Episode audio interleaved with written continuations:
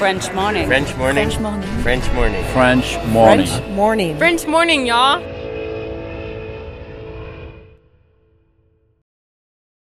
Cet épisode a reçu le soutien de la CFE. La CFE, vous connaissez? C'est la Caisse des Français de l'étranger et il s'agit d'une caisse de sécurité sociale créée en 78 pour les Français résidant hors de France. Maladie, maternité, accident du travail ou encore retraite. La CFE permet aux Français de l'étranger de continuer de bénéficier de la même protection sociale qu'en France, à l'étranger. Pour en profiter, il vous suffit d'adhérer à la CFE, peu importe votre situation, peu importe le pays dans lequel vous vivez ou dans lequel vous vous rendez, et bien entendu, peu importe la pathologie ou les circonstances, catastrophes naturelles, faits de guerre, etc. Grâce à la CFE, vous pouvez vous détendre. La Caisse des Français de l'étranger assure la continuité avec le système français de sécurité sociale lors de votre départ de France, mais aussi lors de votre retour d'expatriation, ou encore grâce à la prise en charge des frais de santé pendant vos prochaines vacances en France. Pour en savoir plus, direction cfe.fr.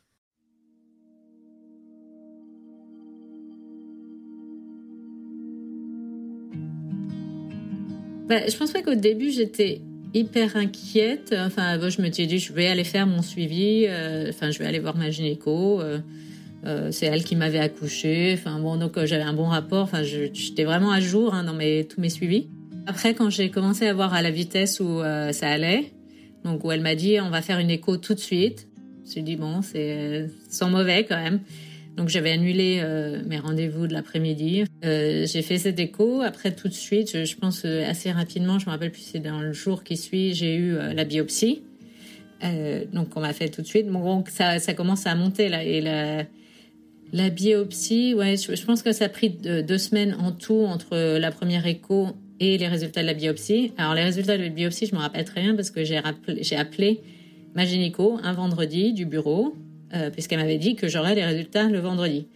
Et je l'ai appelée et, euh, et donc elle me répond euh, Hello sweetie avec son avec son air très Hello sweetie, how are you? Et elle me dit ah je voulais pas t'appeler aujourd'hui, je voulais te laisser passer un bon week-end. Et donc je dis bon bah ça sent pas bon. Et elle me dit no can you come and see me Je Bon, je dis ouais. Donc bon je, sentais que c'était pas bon si elle voulait que je vienne la voir. euh, donc j'étais au bureau, euh, donc j'étais en pleurs.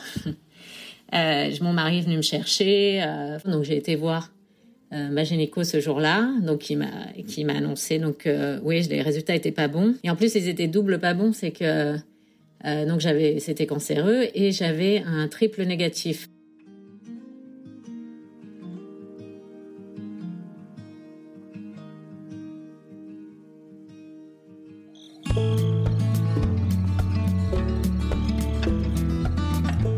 Nelson Mandela a dit Le courage n'est pas l'absence de peur, mais bien la capacité à la surmonter. Et je peux vous dire que la French Expat de cette semaine, du courage, elle en a à revendre. En ce début du mois d'octobre, aussi connue sous le nom d'Octobre Rose, j'ai choisi de vous présenter Séverine Tarrer, une Française établie à New York depuis une quinzaine d'années. Son histoire, on va la raconter en deux volets. Dans cet épisode, tout d'abord, dans lequel Séverine va nous raconter son combat contre le cancer du sein, un cancer triple négatif dont elle est aujourd'hui guérie. Puis rendez-vous mercredi pour parler avec elle du système scolaire new-yorkais. Il y a quelques années, alors qu'elle récupère d'une course solidaire, Séverine découvre une masse dans son sein. Sans grande inquiétude, elle prend tout de même rendez-vous, sans tarder, auprès de sa gynéco qui prescrit des examens complémentaires. Et comme vous venez de l'entendre dans l'extrait du début de cet épisode, c'est alors que s'est mise en marche une machine de guerre, rapide, costaud, au sein même d'un des plus grands centres anticancéreux au monde, avec un objectif, guérir Séverine. Dans cet épisode, aujourd'hui, Séverine nous raconte son cheminement personnel. Un cheminement qui lui demandera de gérer famille, travail et traitement tout à la fois. Malgré des moments de stress, elle réussit à garder sa détermination et à se relever. Alors comment Séverine a-t-elle géré cette période difficile de sa vie? Comment est-ce qu'elle a partagé sa maladie avec ses proches? Et comment est-ce que tout ceci a influencé son parcours de guérison? Après avoir un premier temps gardé cette période de sa vie pour elle, sur un blog privé, Séverine veut désormais utiliser son histoire afin de sensibiliser. Et c'est un véritable tournant dans sa démarche. Elle ouvre son cœur à ses proches, mais à vous aussi, chers auditeurs et auditrices de French Expat, mais une fois seulement après avoir guéri.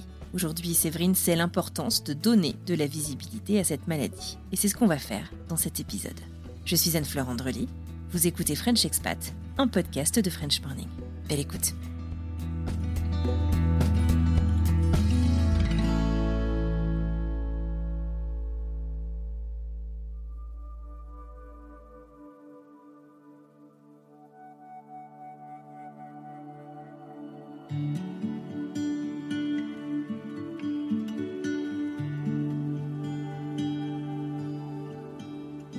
Je suis Séverine, je suis euh, depuis peu franco-américaine, euh, puisqu'après 16 euh, ans aux États-Unis, ça y est, j'ai le passeport bleu.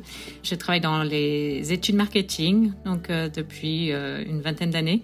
Et j'ai deux grands-enfants, qui est le, le plus grand part bientôt à l'université. Et voilà, j'adore ma vie à New York.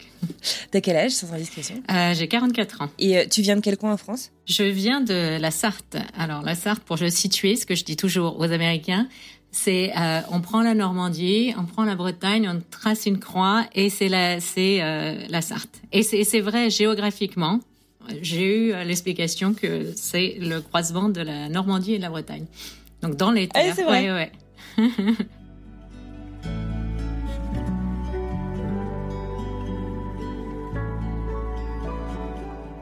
Est-ce que tu peux me raconter un petit peu à quoi ressemblait ta vie finalement il y a 16 ans ou peut-être 17 ans, j'en sais rien, avant de partir? Qui était la Séverine de avant? Et voilà, comment est-ce que l'étranger s'est présenté à toi? Moi, j'ai toujours eu euh, une carrière, on va dire, internationale. En fait, j'ai fait des études de langue, donc il y a, une vingtaine d'années, euh, parce que j'avais justement l'envie de voyager. Euh, je voyageais par les clients de mes parents qui avaient des chambres d'hôtes et on accueillait beaucoup d'étrangers. C'est comme ça que ça m'a donné l'envie de faire des langues. Donc, j'avais toujours cette ouverture. Et je suis partie à Paris comme beaucoup de gens qui viennent de la campagne pour commencer à travailler. Et, euh, et, je travaillais dans des rôles euh, export, donc euh, toujours en anglais, en allemand. Et on a eu l'opportunité, via mon mari qui était aussi, on était tous les deux consultants et souvent sur les routes tous les deux, qui et lui il était en mission à New York pour un client.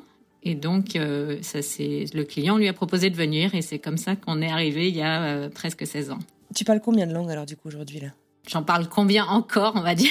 je pense que je pourrais bien le comprendre, mais je le pratique beaucoup moins. Je parlais l'allemand. Enfin, j'ai fait dix ans d'allemand. J'habitais en Allemagne pendant presque un an. Euh, après, j'ai aussi appris l'espagnol, qui euh, en fait m'a servi aussi dans le début de ma carrière quand je travaillais chez Nestlé. Et puis euh, même ici, en fait, parce qu'on entend beaucoup plus d'espagnol que d'allemand. Et ouais, j'avais fait un tout petit peu d'italien, mais euh, je ne dirais pas que je parle l'italien. Il doit me rester trois mots.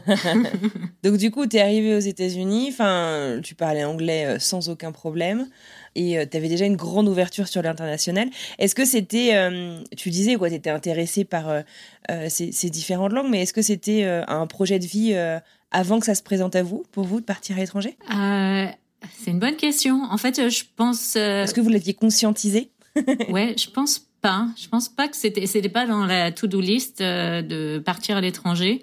Moi, j'étais déjà partie parce que j'avais fait une année euh, en Allemagne. Euh, mais on n'avait pas cherché vraiment en se disant ouais dans quelques années on partira quelque part. Je, je sais pas si c'était peut-être moins tendance où on l'entend.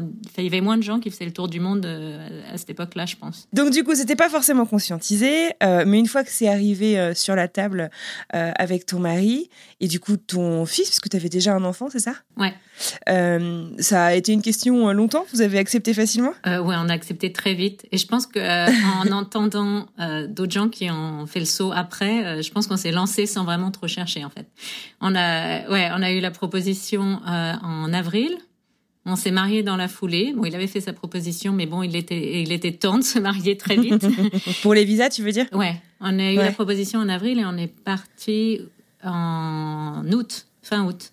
Ah ouais, vache. Ouais, mais en même temps, c'était quoi, 2006, 2007 euh, 2007. Ah ouais, donc on est parti au même moment. Ouais. Bah, c'est enfin ça allait beaucoup plus vite aussi les visas euh, à l'époque. Ouais, c'est vrai que ouais, je me rends pas compte que ouais, c'était super rapide en fait. Enfin maintenant j'ai l'impression que c'est des trucs qui peuvent prendre euh, euh six mois, euh, presque un an euh, selon les visas. D'accord. Donc du coup vous arrivez sur New York. Est-ce que tu te souviens de quel type de visa vous aviez en poche? Ouais, bah, on l'a eu très longtemps. Donc on a eu un visa E2 parce que il était, c'était pas un transfert puisqu'il partait chez son client.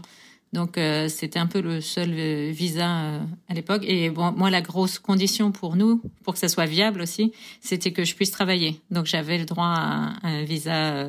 Enfin, je pouvais travailler, demander un EAD, une autorisation de travail. Et donc c'était le gros deal.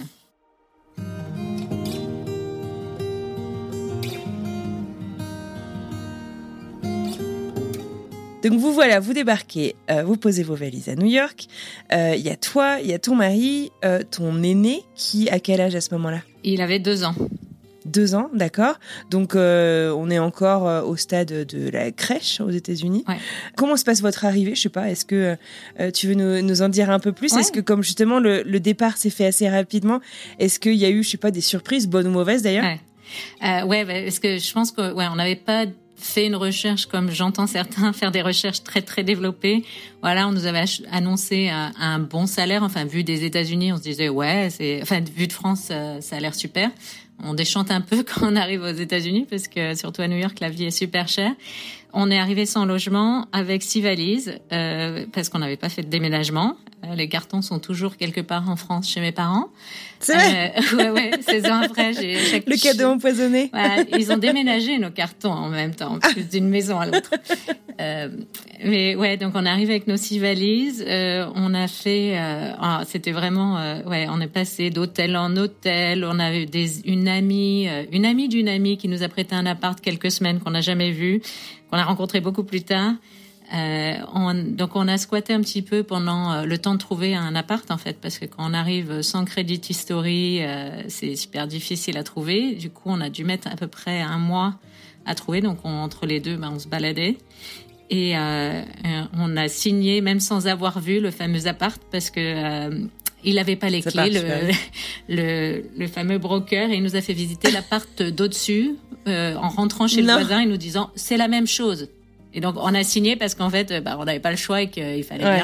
dans l'Empire State Building quand même. On a euh, signé notre premier lease dans l'Empire State Building. Génial. Génial. Mais l'appart n'était pas dans l'Empire State Building. Non, l'appart était euh, ici dans le dans l'Upper West Side. L'endroit était super. Euh, l'appart sans vue, enfin vue sur mur, mais euh, bon, ça, ça l'a fait. Pour une première expérience, euh, c'était euh, c'était chouette. Du coup, vous avez un mois de, de, de battement un petit peu entre les deux. Tu parlais de Credit History, tu veux décrire de quoi il s'agit pour ceux qui connaissent pas?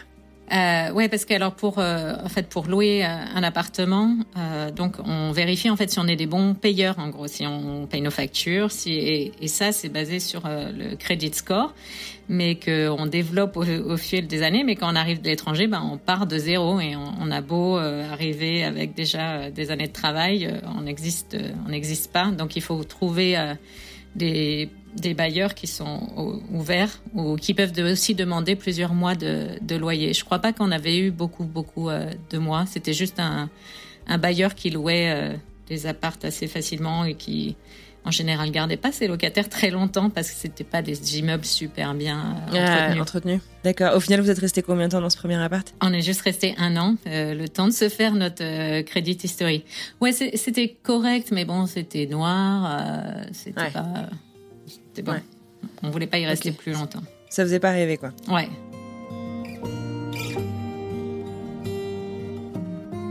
Est-ce que tu veux me raconter en fait ce qui s'est passé euh, euh, il y a 8 ans? En 2015, euh, je m'étais mis à courir récemment. Ça faisait un an, je pense que je courais, alors que j'étais pas du tout une coureuse avant. Et donc, bah, je préparais un semi-marathon. Il faisait très chaud cet été-là, enfin c'était en avril. Donc je courais beaucoup, euh, je courais en brassière et, euh, et, à un moment, en fait, juste avant cette course, j'ai senti euh, une, boule dans mon sein. Et j'avais très très peu de sein. J'étais vraiment peu de sein. Je me suis dit, ouais, c'est bizarre. En plus, j'étais assez à l'écoute de ça parce que j'avais ma voisine de palier qui avait un retour de son cancer du sein. Donc, est-ce que j'étais plus à l'écoute de mon corps? Est-ce que je faisais plus attention? Je ne sais pas si c'était psychologique. Euh, et du coup, bon, j'ai senti cette euh, grosseur. Euh, bon, j'avais ma course. J'ai pris un rendez-vous, je crois, pour le lundi, donc le lendemain de la course ou le surlendemain. Et je vais voir ma gynéco que j'avais vue six mois avant. Donc j'étais vraiment dans mes suivis. Je l'avais vue en décembre même. Donc c'était, on était en mai. Et elle me dit ah oui, je sens, je sens quelque chose. Donc c'était assez facile au toucher. elle m'envoyait tout de suite faire dans la journée une écho. Donc l'avantage d'être à New York, hein, ça va super vite. donc à l'écho, vos discours habituels, ça peut être, c'est peut-être rien, vous êtes jeune, on va quand même faire l'écho. Donc bon, on fait l'écho. Euh, bah, c'était, ça leur paraissait anormal quand même. Donc, on va faire une ponction pour faire, euh, pour faire une biopsie. Une biopsie. Ouais. Tu es dans quel état d'esprit, toi, à ce moment-là euh, même quand tu as découvert ça, parce qu'il y a plein de fois, même en fonction du cycle menstruel, où tu peux trouver des grosseurs dans, dans le sein. Comment est-ce que tu, tu vis ces quelques journées, du coup? Bah, Je pense pas qu'au début, j'étais hyper inquiète. Enfin, je me suis dit, je vais aller faire mon suivi. Euh, enfin, je vais aller voir ma gynéco. Euh, euh, c'est elle qui m'avait accouché. Enfin, bon, donc j'avais un bon rapport. Enfin, j'étais vraiment à jour hein, dans tous mes suivis. Après, quand j'ai commencé à voir à la vitesse où ça allait, donc où elle m'a dit, on va faire une écho tout de suite. Je me suis dit, bon, c'est sans mauvais quand même. Donc j'avais annulé euh, mes rendez-vous de l'après-midi. Enfin, j'expliquerai pourquoi, mais bon, euh, j'avais vraiment une relation assez particulière avec euh, la compagnie dans laquelle je travaillais, qui est une boîte créée par une femme. Donc j'avais tenu ma, ma, grande chef, en fait, la, propriétaire de la boîte, au courant. Je pense qu'elle a suivi tout mon parcours. J'ai dit bon, bah, j'ai une écho à faire. j'ai fait cette écho. Après, tout de suite, je, pense assez rapidement, je me rappelle plus, c'est dans le jour qui suit, j'ai eu la biopsie. Euh, donc on m'a fait tout de suite. Bon, ça, ça commence à monter là. Et la, la biopsie, ouais, je, pense que ça a pris deux, semaines en tout entre la première écho et les résultats de la biopsie. Alors les résultats de la biopsie, je me rappelle très bien parce que j'ai appelé ma gynéco un vendredi du bureau euh, puisqu'elle m'avait dit que j'aurais les résultats le vendredi.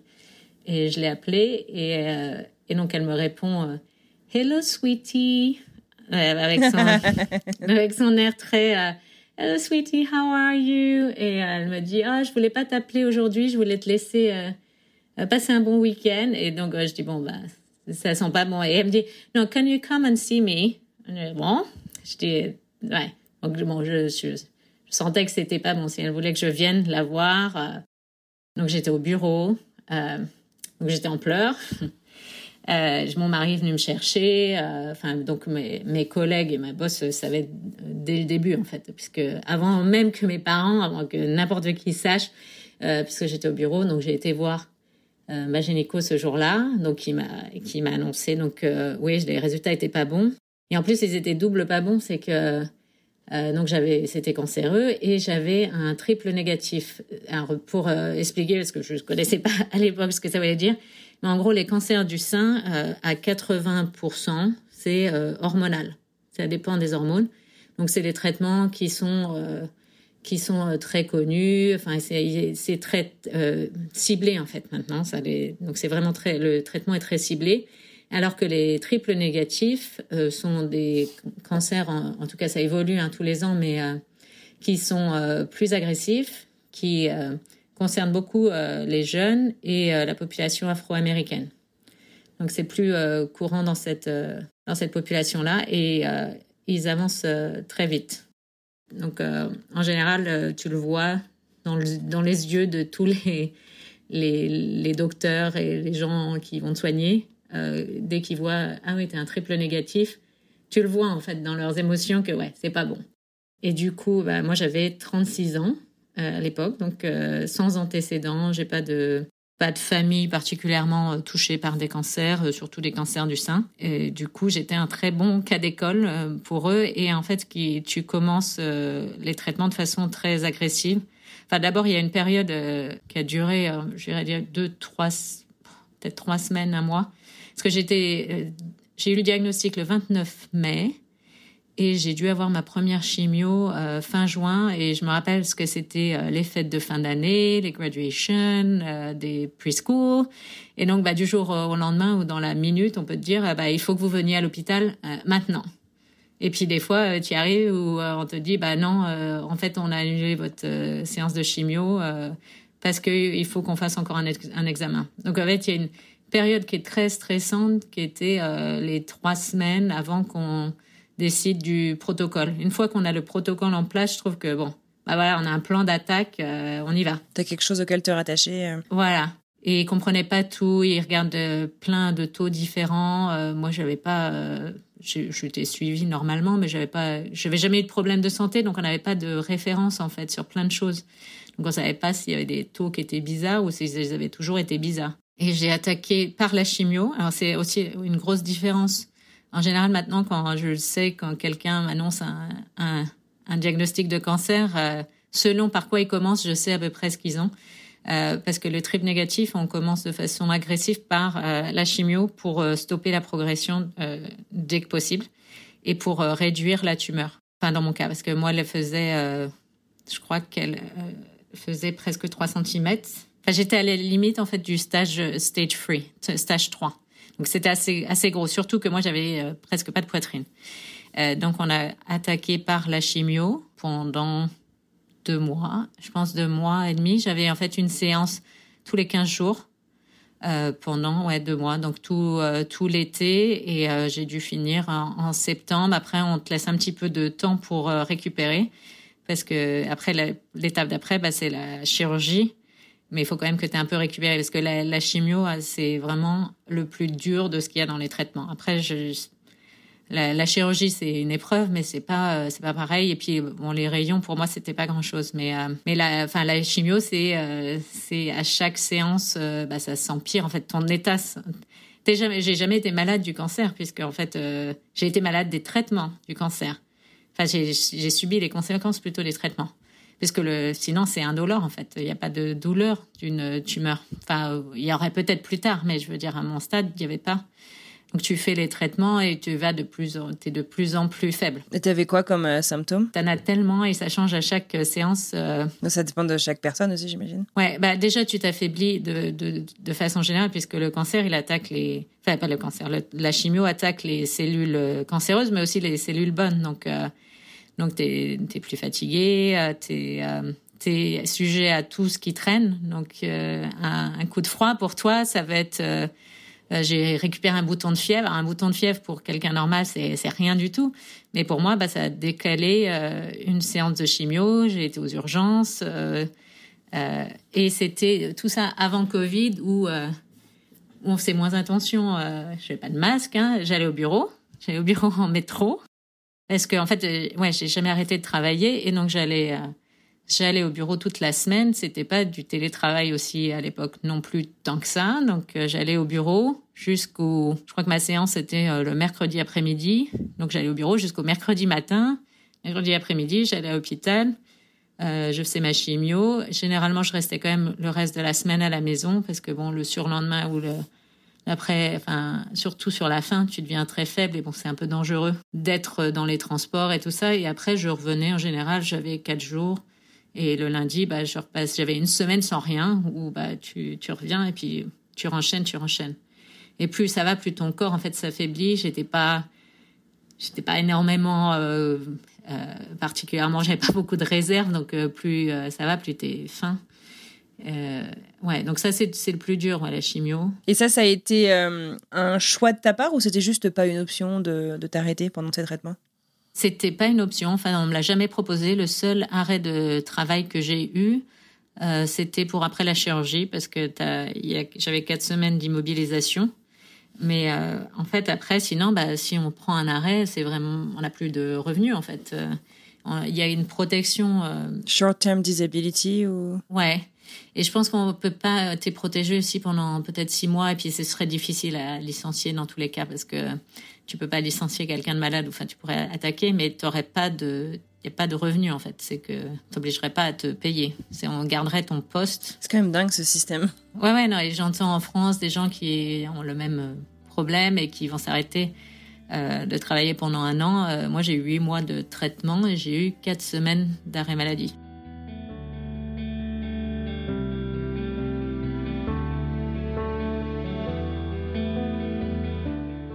On parle souvent des coûts aussi, euh, des frais de, de, soins de santé. Euh, c'est très souvent fourni par l'employeur aux États-Unis euh, quand tu es salarié. comment ça s'est passé pour toi? Bah, En fait, c'est la première chose que tu vérifies. Ouais. Ce qui est fou quand même, ça devrait pas être ta première question. Quoi. Ouais, non, c'est la première chose qu'on te dit. Donc, ma gynéco m'avait dit si tu peux, tu vas à Memorial Sloan Kettering, qui est le, le top du top. Hmm. Le, ouais, le top du top en hôpital qui fait que du cancer. Donc, c'est vraiment leur spécialité. Et bah, il faut vérifier si l'assurance euh, le couvre. Quoi. Donc j'ai de la chance, c'est que mon assurance le couvrait.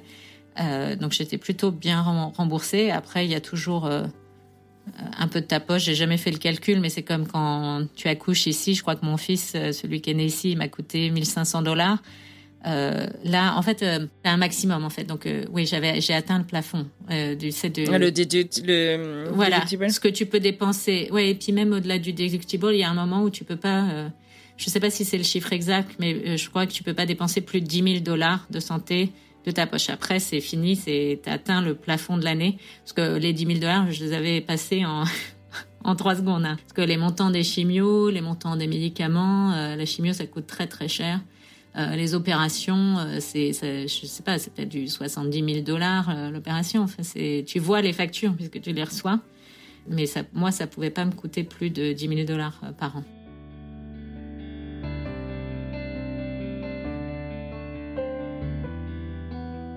Et alors, euh, tu vas justement dans cet hôpital euh, dont tu me dont tu me parlais, un hôpital.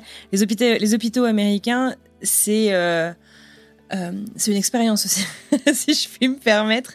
Euh, et tu me, tu me disais l'autre jour que euh, il y avait une aile dédiée en fait à ce que tu vivais, au traitement que tu que tu recevais, et qui était finalement tournée de manière assez positive. Tu peux m'expliquer un peu? Memorial Sloan Kettering, c'est un énorme hôpital qui a, je sais pas combien d'immeubles dans l'Upper East Side, mais en fait, selon le type de traitement euh, on va être dans un, dans un bâtiment particulier et euh, notamment pour le, le, cancer du sein, il y a un immeuble dédié au cancer du sein. Euh, c'est un peu pareil que les écoles, mais euh, ça marche beaucoup par les donations. Donc tous ces grands hôpitaux euh, ont des donateurs qui sont très généreux. Donc celui-là, en l'occurrence, c'est par la famille de Estée Lauder. Les, les... Donc ils ont, ils ont beaucoup donné d'argent et donc ils ont un bâtiment euh, très moderne et qui a pas du tout euh, ce sentiment d'être dans un hôpital. Donc déjà, il n'y a, pas de gens en fait de, cancer du sein qui vraiment restent une nuit à l'hôpital. Mais ce, ce, centre pour les traitements, ça ressemble euh, comme n'importe quel immeuble, même comme un hôtel en fait. En fait, on arrive, il y a un lobby avec un concierge où tout le monde, n'est, personne n'est habillé en médical. Donc dans les personnels d'accueil, les salles d'attente sont très très jolies. Euh, même un nouveau bâtiment qu'ils ont ouvert, euh, les, les, meubles, je les verrais bien chez moi. Euh, même les personnels, en fait, il y a toujours quelqu'un qui vient nous chercher. Donc les docteurs et les infirmières vont être en tenue médicale, mais les personnels d'accueil, personne n'est en, en, tenue médicale. Ils sont. ouais, c'est dingue. Et en fait, ça change. Ouais, ça change beaucoup le sentiment. En fait, du coup, on n'est pas, on se sent pas comme dans un hôpital. Et j'ai dû aller dans d'autres ailes enfin d'autres immeubles du, du, centre pour d'autres opérations, ou bah, particulièrement ceux des enfants, des, des enfants euh, qui sont traités pour le cancer. Là, c'est vachement plus euh, émotionnel en fait de voir. Euh, et le fait d'avoir isolé un peu, ça permet de pas avoir ce sentiment de se sentir malade, de, de voir d'autres malades encore pires que soi. Mmh. donc ça joue sur le moral. Ouais. ouais. Ah ouais, j'imagine. J'imagine, j'imagine.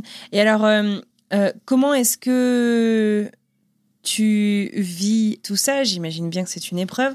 Euh, d'un point de vue au niveau de ton, ton mental, euh, comment est-ce que tu partages ça avec sa famille, avec ta famille? Et ma question un peu sous-jacente là-dessus, c'est aussi, on a tendance parfois, j'ai l'impression, à, à à pas tout partager finalement avec ceux qui sont restés en France pour les protéger d'une certaine manière parce qu'ils sont loin de toute manière. Euh, et, et, du coup, voilà. Enfin, comment est-ce que comment est-ce que tu partages? Tu crées quand même un blog pour donner des, des nouvelles. Comment comment ça se passe? Est-ce que tu partages entre guillemets tout, tu vois? Euh, Est-ce que tu partages tes doutes euh, aussi? Enfin, comment comment ça se passe? Euh, Ouais, c'est intéressant comme question. Alors, euh, en fait, j'ai partagé de façon assez limitée, en fait, avec mes proches. Donc, ouais, j'avais un blog, mais c'était un blog privé, donc où tout le monde n'avait pas accès. Euh, le but du blog, c'était que, euh, bah, quand même tous mes proches, ma famille, mes amis français ou d'ici étaient au courant.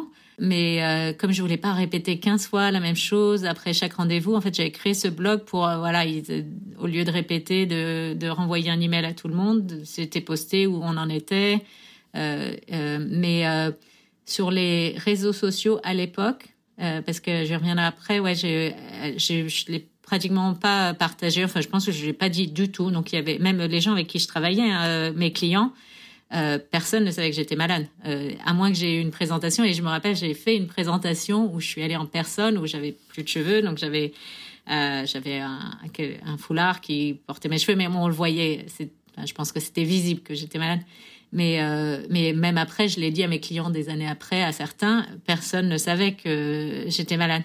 Et j'avais pas, ouais, je sais pas, à l'époque, j'avais pas trop voulu en fait le, le diffuser. je l'ai fait peut-être des années après, peut-être genre euh, trois ans après, pour plus euh, sensibiliser. Ouais, pour en, parler parce que aussi c'est, je pense que ça l'est peut-être un petit peu moins maintenant, mais c'est presque des fois un peu vu comme une euh, honte ou comme ça peut être négatif en fait. on peut donc j'avais un peu peur de l'impact et aussi c'est aussi la façon dont es perçu. Tu veux pas non plus avoir un peu la pitié ou et tu vois des réactions très très différentes quand tu l'annonces parce que tu as ceux qui sont là pour te supporter, qui sont tout de suite battants, tu as ceux à qui ça fait peur.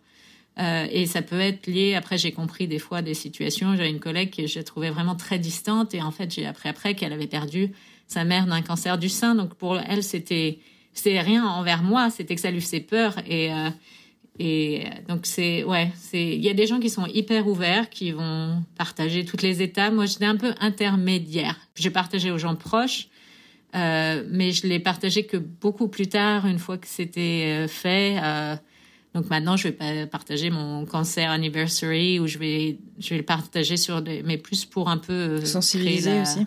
sensibiliser, voilà, c'était le mot que je cherchais. Et est-ce que tu te souviens du jour où tu as annoncé ça, euh, je sais pas, à ta, à ta famille à New York, à ta famille en France? Comment, comment tu t'y es pris? Ouais, c'est marrant parce qu'en fait, ce, ça fait pas très longtemps, donc j'ai le, je vois toujours une image qui revient dans mon Facebook où c'est pas du tout écrit, mais moi je sais que cette image-là, c'est ça. Euh, parce que c'était un vendredi et mon fils était allé ce jour-là, euh, je crois en sortie scolaire euh, à, Central Park ou je sais pas. Et ce soir-là, on est allé se balader tous les deux et j'ai toujours cette image de cette photo et je le savais très bien que puisqu'on avait su en début d'après-midi, je crois. Et donc j'ai appelé, ouais, j'ai appelé mes parents tout de suite. Je me rappelle pas si ma belle famille, si c'est moi qui l'ai fait. Je me rappelle l'appel à, mes parents très très bien. Euh, et ouais, bah c'est, dur hein, pour eux. On est à distance. Euh, après, ils sont toute ma famille, ma belle famille ont été hyper support, euh, supportives. Soutenants. ils, étaient soutenants, voilà. Euh, parce que tout le monde est venu un petit peu au cours du, des traitements. mes parents sont venus pendant la chimio. Ils sont revenus même après. Je pense qu'ils sont venus pendant la chimio. Mes beaux-parents sont venus pendant la chirurgie. Et tout le monde est venu passer Noël puisque c'était le, j'étais, euh, j'ai commencé les traitements de radiothérapie euh, la veille de Noël, je crois, le 23 décembre, je crois. Donc je pouvais pas, euh, je pouvais pas voyager puisque j'avais un trait, je devais aller à l'hôpital tous les jours. Donc tout le monde est venu passer Noël à New York. Donc ça c'était très sympa. Donc j'étais, j'étais beaucoup soutenue par ma famille, par mes collègues aussi euh, c'est une boîte assez particulière, soutenue, enfin créée par une femme où il y avait beaucoup de femmes, mais pas que. Mais euh, ils avaient mis en place un système de, euh, de repas, donc ils me faisaient livrer un repas pour ma famille à chaque chaque jour de chimio. ouais, non, c'était vraiment, ils étaient, ils ont été super. Donc ouais.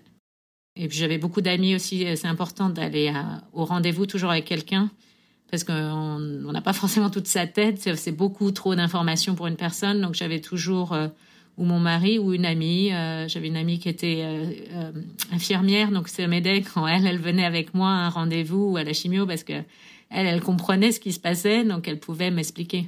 Et puis, j'ai déjà entendu parler du chemo brain. ce qu'on dit, c'est t'as beau, enfin, beau être là, t'as beau être concentré, mais euh, euh, le cerveau, en fait, est un peu dans, dans les nuages, quoi, fait, d'une certaine manière, et c'est difficile de retenir euh, tout, tout, ça, c'est ça? Ouais, bah, la, mémoire en prend un coup. J'accuse toujours des années après que c'est moi qui brain, mais je pense que c'est plus vrai. Mais, mais ouais, au moment de la, chimio, ouais, tu, ouais, tu oublies des trucs. Après, tu notes beaucoup et c'est enfin, ce que je conseille à beaucoup de gens qui passent par là. Je l'ai même pas assez fait. C'est d'avoir un petit carnet où tu notes tout. Euh, les rendez-vous, mais aussi les émotions. Euh, ouais. C'est difficile de, de, rester en fait connecté euh, à son à son à son corps qui nous fait vivre des choses si difficiles et en même temps d'en prendre soin. Enfin, j'imagine que tu as, une relation à ton corps qui doit être complexe avec, avec ce type d'épreuve. Ouais, après, ouais, ça fait relativiser sur plein de choses. Alors, pourtant, j'étais déjà, bah, j'étais sportive puisque je venais de courir un semi-marathon. Euh, et euh, pour des Français, on mange plutôt pas, pas mal, quoi. Donc, on n'a pas, tu te dis, bon, bah, je, je, suis quand même bien, je, mange un peu de tout. Mais après, c'est vrai qu'on on travaille sur plein de choses, sur écouter mieux son corps, euh, ouais, et puis euh, mentalement et physiquement, hein, parce que après, euh, le plus dur, enfin, je sais pas si c'est le plus dur, mais après, il y a aussi le l'après coup, en fait, qui, on m'avait prévenu, hein, mais ça vient pas forcément tout de suite. C'est peut-être un an, un an après, un an, un an et demi après, en fait, on a le l'après-coup des traitements où on est un peu, on se sent un peu abandonné parce que bah, voilà, on a fini les l'attaque, l'attaque est finie et il faut, on a plus toutes les suivis finalement toutes les semaines. Euh, on se sent un peu abandonné. Du coup, il y a, ouais, il y a, c'est un peu comme le postpartum, à la déprime. Ouais, c'est, c'est exactement ça. Et moi, j'avais jamais connu ce qu'était une dépression dans ma vie. Ça a été une vraie dépression, quoi. Ouais, ouais, c'est. Euh, je sais pas combien de temps ça a duré. Euh, j'ai, je leur ai demandé, j'avais demandé un suivi, mais ça m'a pas plu. J'ai dû voir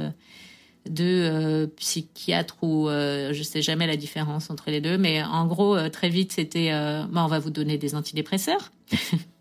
Et alors là, moi, j'ai dit, bah non, non, c'est pas. J'ai eu assez de médicaments. ouais, non, j'étais, je n'avais pas du tout envie de rentrer dans ce cycle. Bon, après, euh, comme je faisais beaucoup de sport, c'est un peu euh, le sport qui est devenu ma thérapie. Euh, je dis pas que c'est forcément la recette miracle et que la thérapie, je trouve, c'est, je pense que c'est très très bien. Moi, j'avais pas forcément trouvé un thérapeute qui me convenait. J'ai pas non plus trop insisté peut-être, mais euh, c'est hyper important, le, le après coup.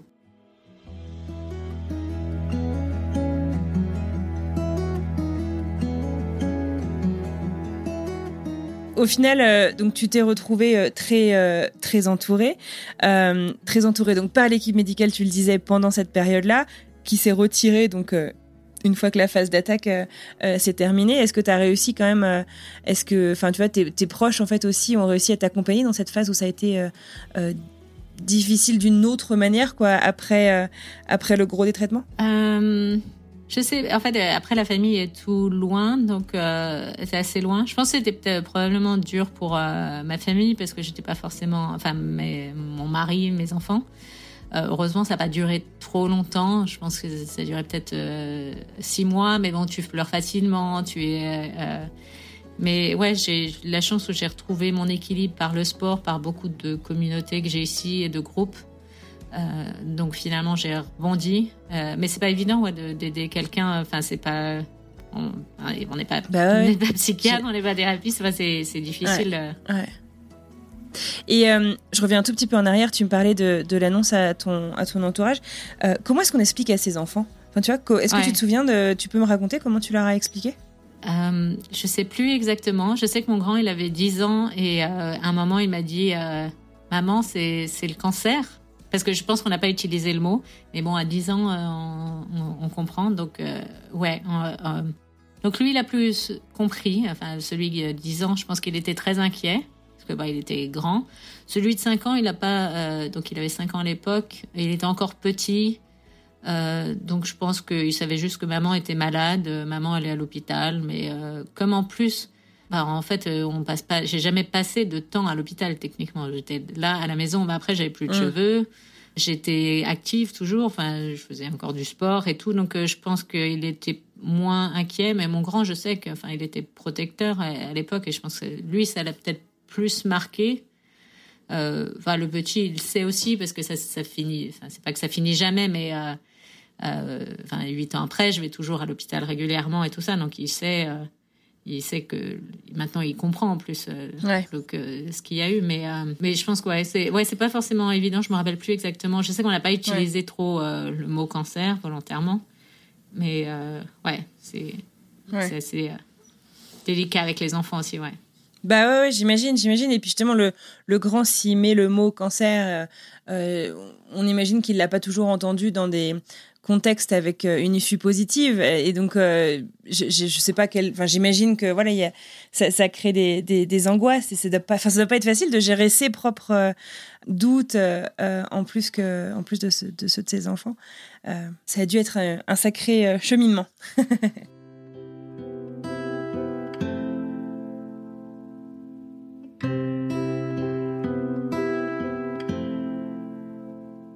Aujourd'hui, tu vas bien? Ouais, aujourd'hui, ça fait euh, huit ans. Euh, depuis le, euh, c'est toujours le comment on compte les années. Mais... Bah tout pile du coup, parce qu'on est en juin. Ouais, je compte le diagnostic en général, donc je compte le 29 mai. Donc pour moi, ça fait huit ans. Parce que les traitements, c'est huit mois après, mais je préfère le l'année du diagnostic. Donc c'est quoi? C'est cinq ans après la rémission? Alors pour un triple négatif, ce qui compte, c'est vraiment les trois premières surtout, parce que les récidives sont plutôt dans les trois premières années. Et après, bon, bah, après 5 euh, ans, c'est quand même une phase assez finale. Et ouais, parce que la, différence aussi, c'est que après, en fait, pour un triple négatif, il n'y a pas de traitement. Il n'y a rien. Moi, j'ai fait partie d'un essai clinique, donc j'ai eu un traitement, mais dont on ne savait pas si ça donnerait quelque chose. Je ne sais même pas s'ils peuvent le dire aujourd'hui, parce que euh, il faut souvent plutôt 5-10 ans pour euh, vraiment mesurer, en fait, si j'aurais une rechute et si ce traitement-là a aidé. Donc euh, après passer les 5 ans, bon, et puis plus on s'éloigne, mieux c'est. Puis euh, on a toujours quand même des suivis. Euh, enfin maintenant j'ai plus qu'un suivi annuel plus d'autres suivis dans tous les sens pour parce qu'on te regarde de ton tout, tout ton corps dans tous les sens. Donc en même temps on découvre d'autres choses qui finalement tu aurais peut-être pu vivre avec toute ta vie sans que personne ne regarde.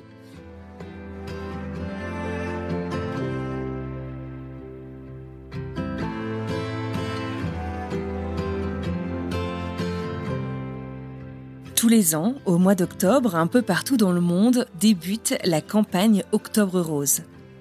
Une campagne de sensibilisation dans le monde entier pour la prévention contre le cancer du sein. Ça fait huit ans que c'est terminé pour Séverine. Huit ans qu'elle a mis cette histoire en partie derrière elle. Alors qu'est-ce que ça lui évoque, cet anniversaire, cette campagne annuelle?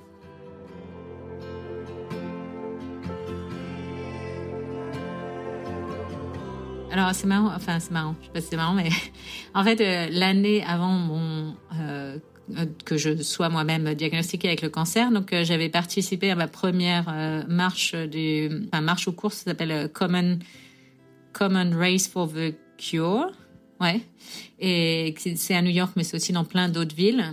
Et donc c'était, j'avais créé dans ma boîte une première équipe pour euh, bah, pour marcher pour euh, cette cause. Et c'était euh, pour soutenir ma fameuse voisine qui venait d'être diagnostiquée pour une rechute. Et donc ça c'était en septembre de l'année avant de mon diagnostic. Et en fait après c'est devenu une tradition dans ma société que j'ai quittée depuis il y a deux trois ans mais qui continue à faire cette cette marche euh, cette marche de course euh, tous les ans. Donc c'est un peu ma seule euh, action, je dirais, autour d'Octobre Rose. mais enfin c'était sympa, qu'on a créé cette équipe. L'année où j'étais malade, ma maman était là pour la marche. Et ils ont fait aussi la même marche ou similaire dans ma région. donc ouais. Et puis en fait, dans ma société, on n'était pas grand, hein. on était 50 personnes. L'année après moi, je crois que c'est l'année après moi, ma collègue a eu un cancer des ovaires pendant sa grossesse. Euh, donc euh, après, on est devenu des experts du euh, comment accompagner les, gens. Et je crois l'année d'après, ma collègue en Angleterre a eu un cancer du sein. Et on était toutes à peu près du même âge. Donc, je veux dire, on avait 35, ouais, autour de 35, 38 ans, quoi.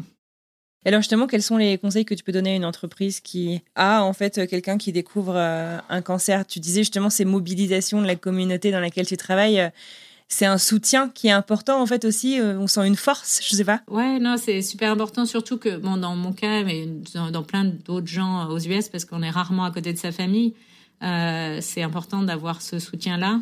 Euh, la flexibilité, qui je pense maintenant en plus avec le, télétravail, c'est quand même beaucoup mieux de pouvoir offrir la flexibilité, le support. Et après, il faut respecter, chacun est différent dans le sens où comment ils veulent avoir euh, l'investissement. Moi, je sais que À un moment, ma chef était très, très partante. Ah oui, on va envoyer à chaque fois, chaque, chacune de tes chimios, il y aura un employé qui ira avec toi.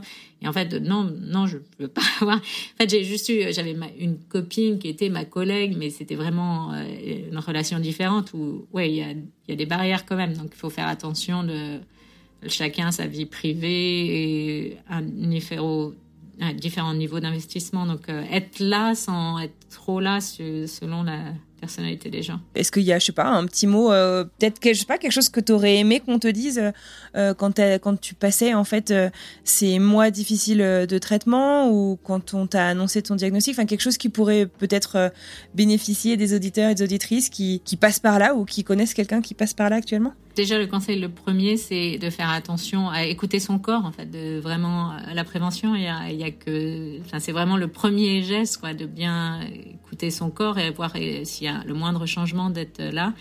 Et ouais, et après, je sais qu'on me pose souvent la question euh, quand quelqu'un a un diagnostic, comment je peux aider? Et bah, c'est bien d'être un peu proactif en fait, parce que la personne va rarement vous dire. Euh, euh, bah, oui, j'ai besoin de ça. Et, c'est euh, pas forcément en être consciente, j'imagine, de ce que tu as besoin. Et puis après, c'est toujours de, ce respect vie privée aussi de faire attention. Mais euh, au lieu de dire, bah tu veux que je t'apporte à manger, bah c'est tu viens et voilà, tu apportes, je sais pas, un plat et puis des petits gestes comme ça ou ou enfin d'agir parce qu'en fait, on n'a pas forcément la tête là-dedans et on est content en fait.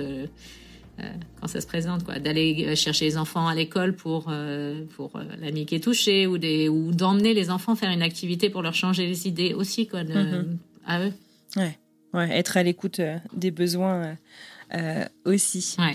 Euh, bah, écoute, je te dis un grand merci. Je suis heureuse de savoir que tout va bien pour toi. Merci beaucoup.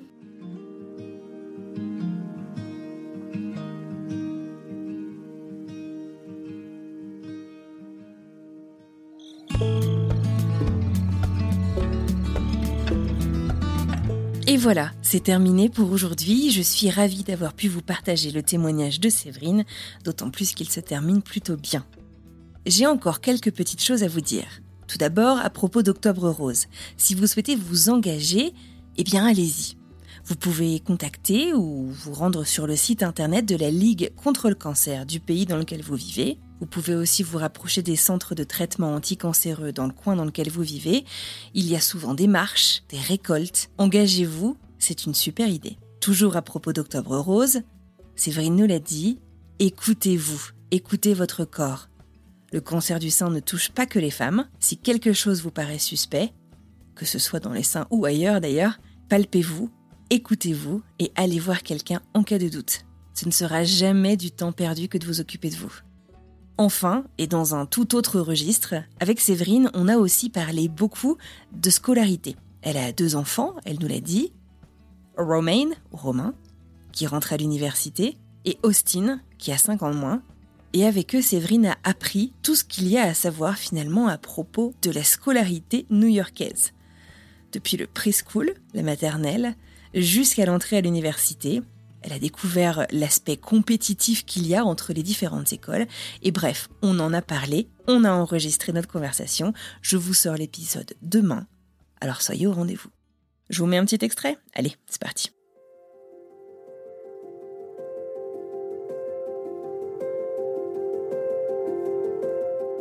On parle toujours français à la maison, donc ça, ils ont toujours le français. On a tenté plein de différents cours. Euh, mais euh, ils ont dû en faire peut-être euh, 4-5 années quand ils étaient plus petits. Mais c'était un peu la punition en fait. Euh, c'était un peu comme ça que c'était subi. Euh, parce qu'ils avaient l'école euh, déjà toute la semaine et le week-end on allait aller je pense qu'on a fait la FIAF la fédération je sais plus ce que ça veut dire française donc là ils ont fait des cours ils en ont fait quelques années on a essayé différents programmes euh, après, on a abandonné un moment parce qu'on voulait pas non plus les, euh, les en fait, avoir une mauvaise, euh, un mauvais euh, sentiment vis-à-vis du français, quoi. Que c'était le français, c'était la punition. Euh, donc on a, on a un peu laissé tomber. Après, on va, ils vont beaucoup en France. Enfin, on va beaucoup en France. mais ils parlent tous les deux très bien. Mais bon, l'écrit, ouais, c'est. Il a réussi quand même à passer cette fameuse classe niveau collège, un AP, en candidat libre, sans avoir jamais fait un cours de français. Donc, euh, soit le niveau est pas très élevé, soit il s'en est bien sorti, mais. Euh,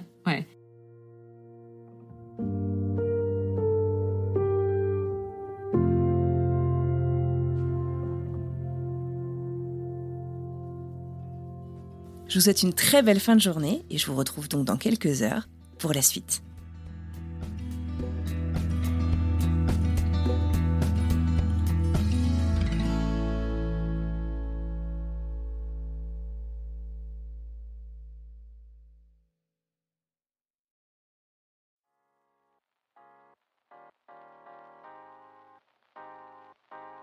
Vous venez d'écouter un podcast réalisé par moi-même, Anne-Fleur Andrely, mixé et habillé par Alice Krief et produit par French Morning. French Expat n'est pas le seul podcast de French Morning. Pour retrouver tous les podcasts du groupe, rendez-vous sur frenchmorning.com slash podcast. À bientôt!